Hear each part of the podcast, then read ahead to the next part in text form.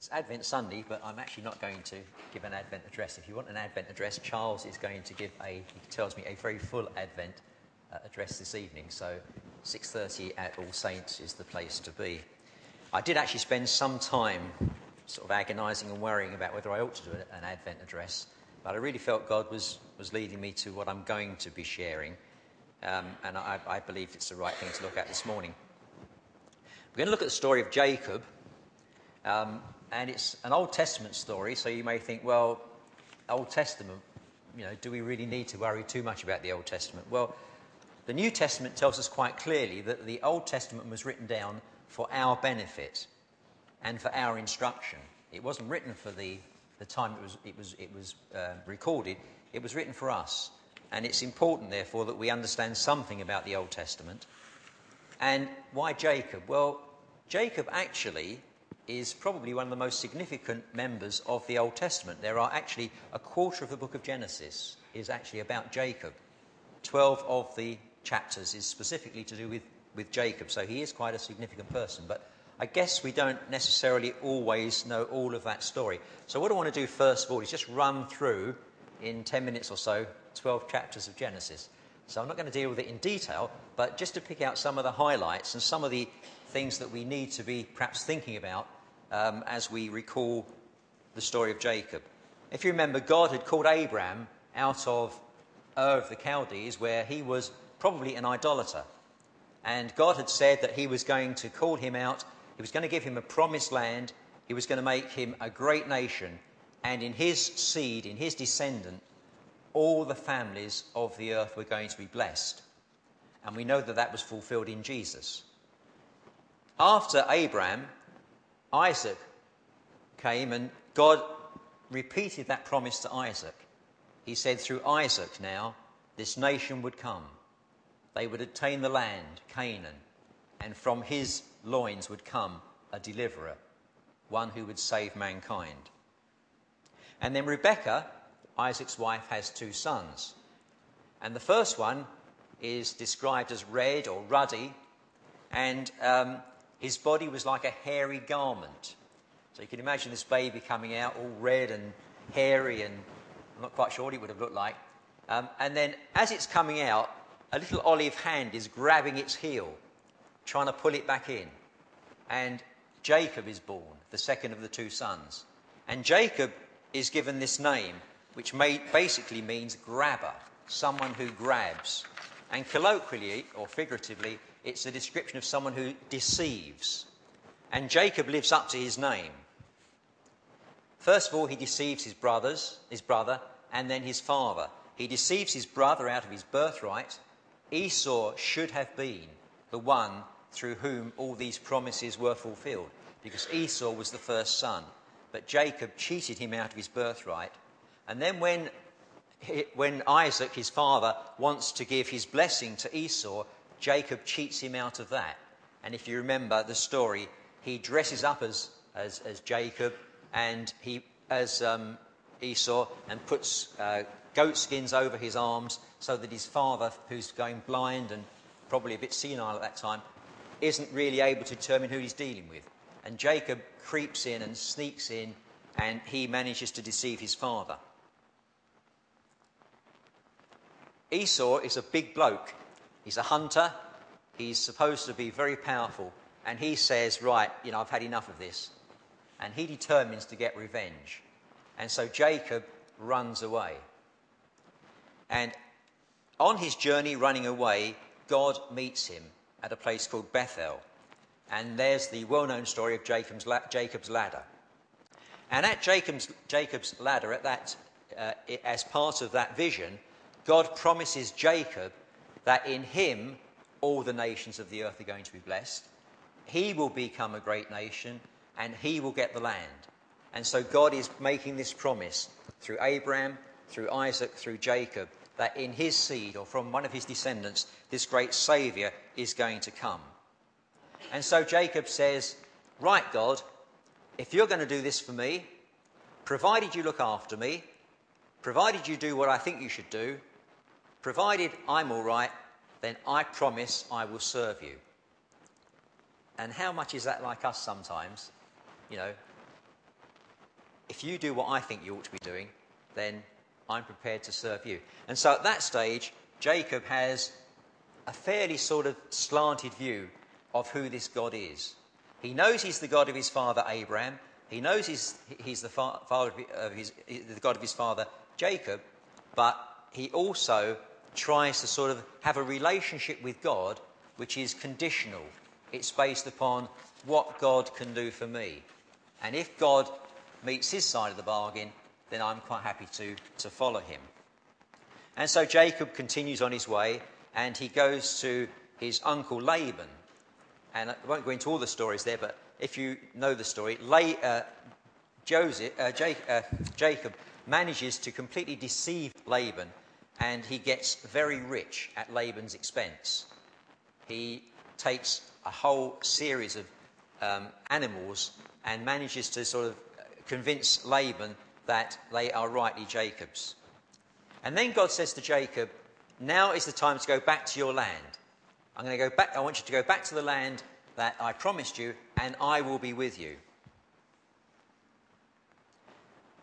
And despite the fact that he has that promise of God, despite the fact that God has said, I will be with you, he actually goes back in great fear and trepidation.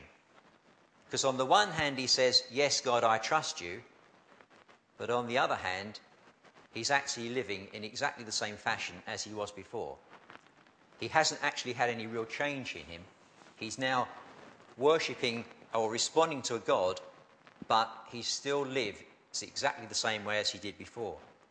And he runs away from Laban, knowing that God's going to be with him, knowing that God's promised him to take him back to that land in great fear, and jumps out of the frying pan right into the fire because he suddenly realizes, having got away from Laban, Esau is still waiting for him.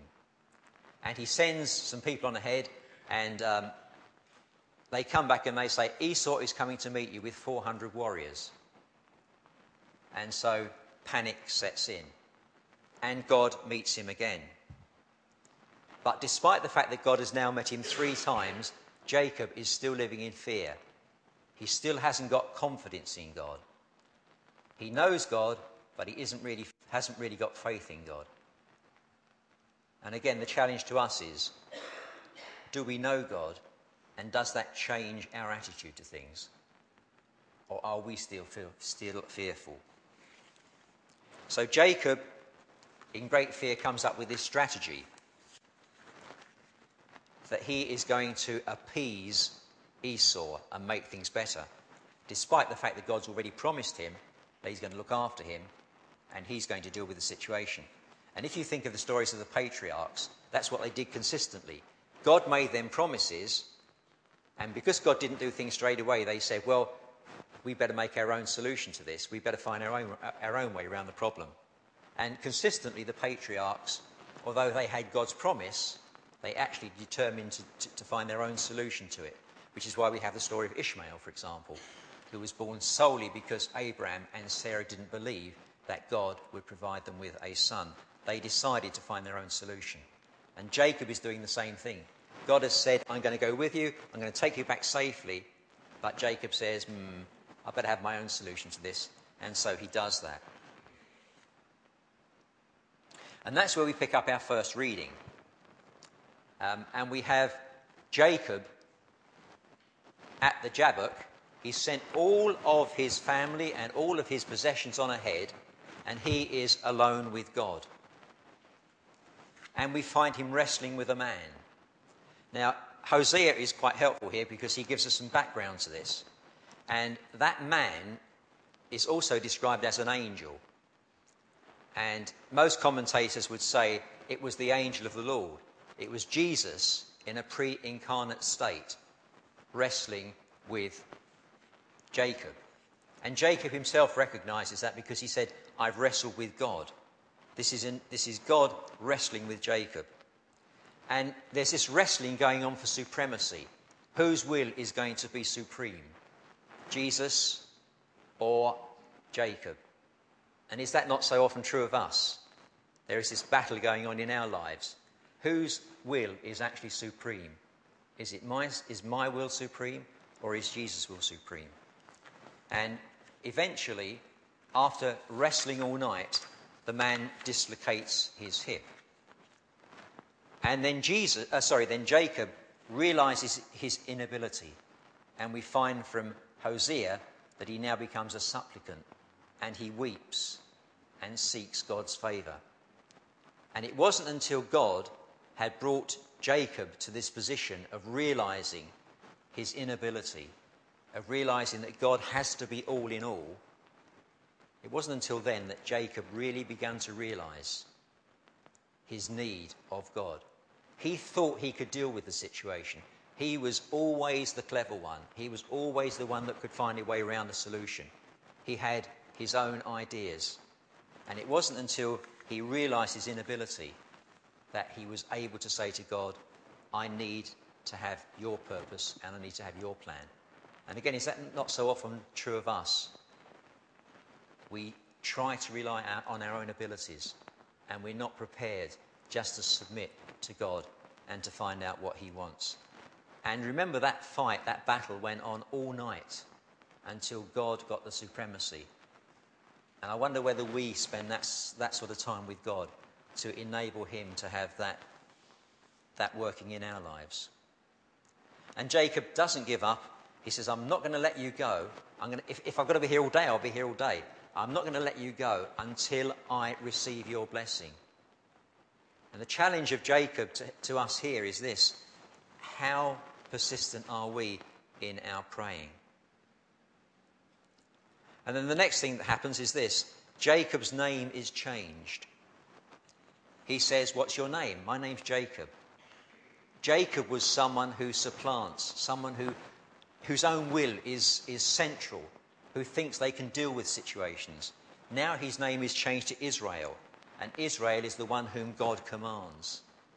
So he's gone from a position whereby my will is supreme, I'm in charge, to a situation where God commands. I now want to know what God's purposes and what God's plans are. And then he names the place Peniel because he's seen God face to face. He continues on his journey. He's still got his plan going. Despite all these experiences of God, he's still operating his own plan.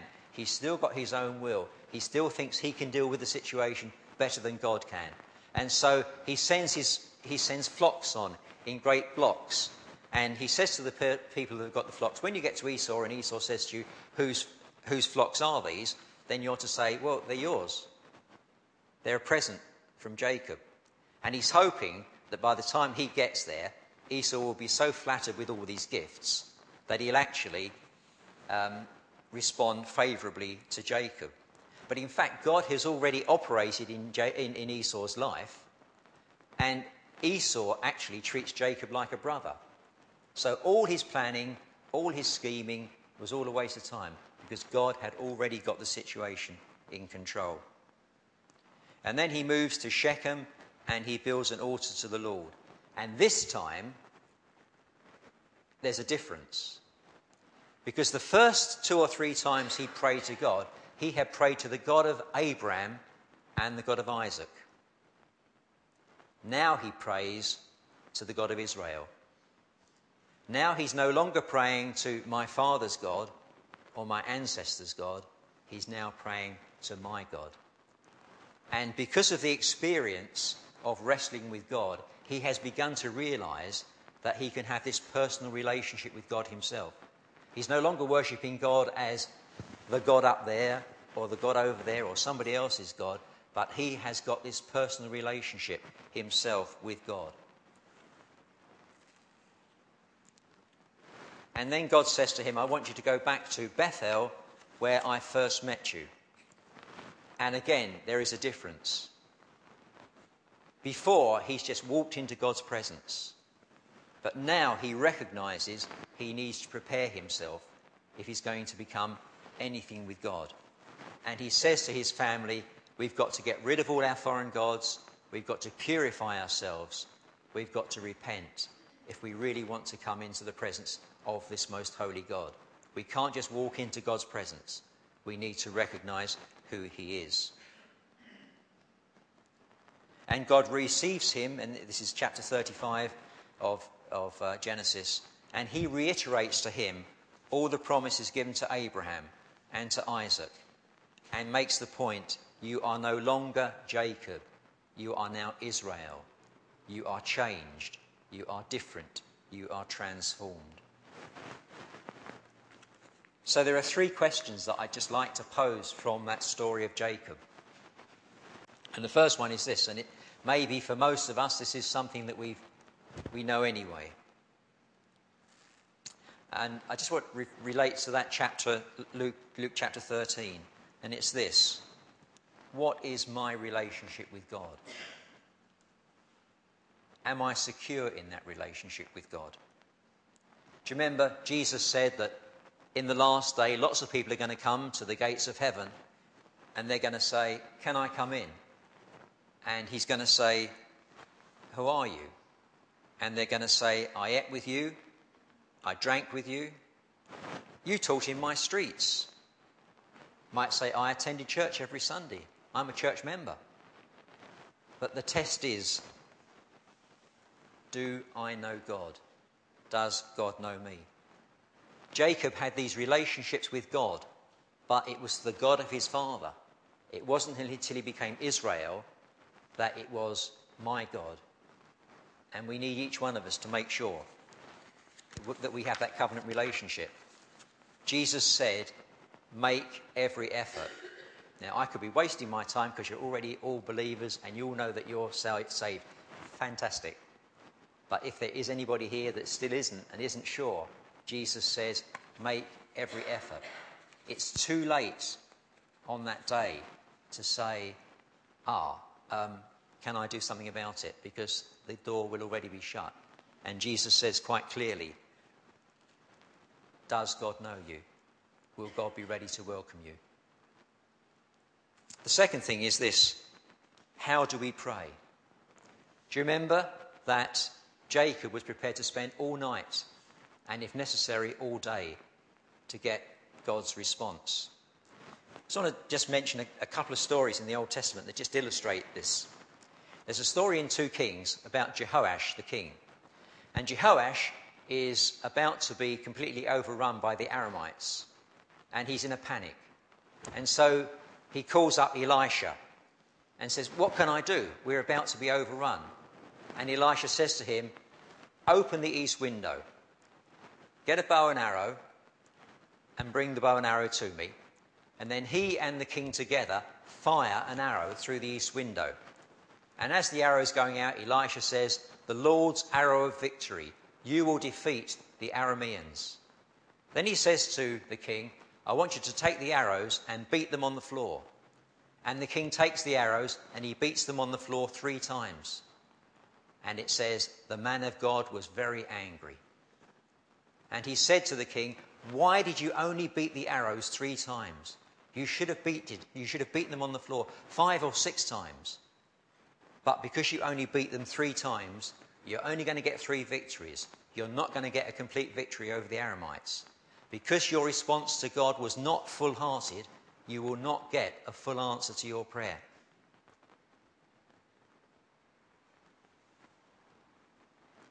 It's the same idea.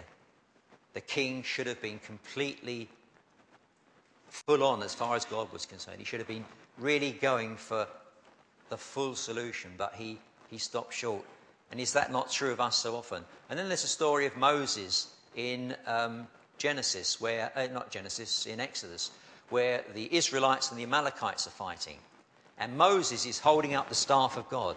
And all the time that Moses is holding the staff up, the, the, the Israelites are winning the battle.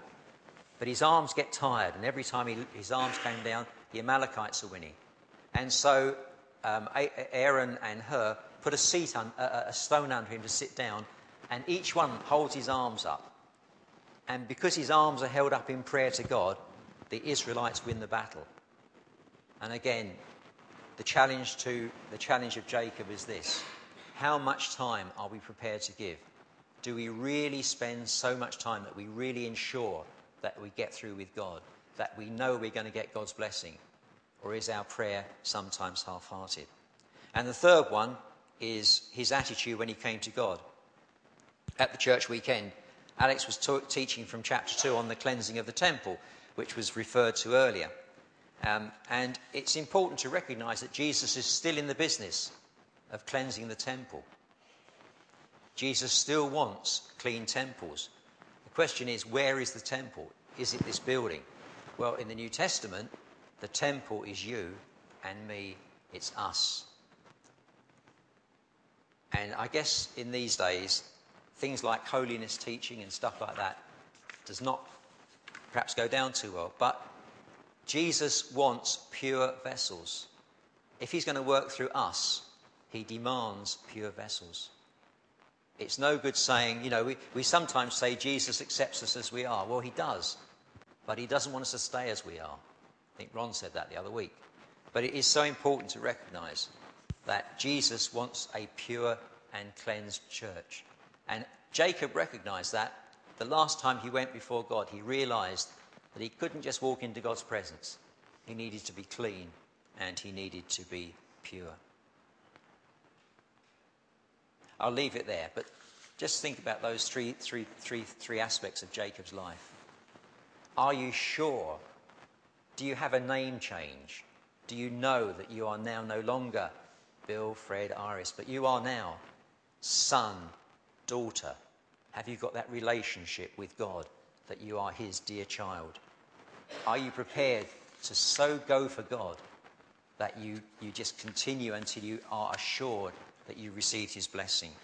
And are you prepared to have him cleanse you in the same way that Jesus cleansed the temple?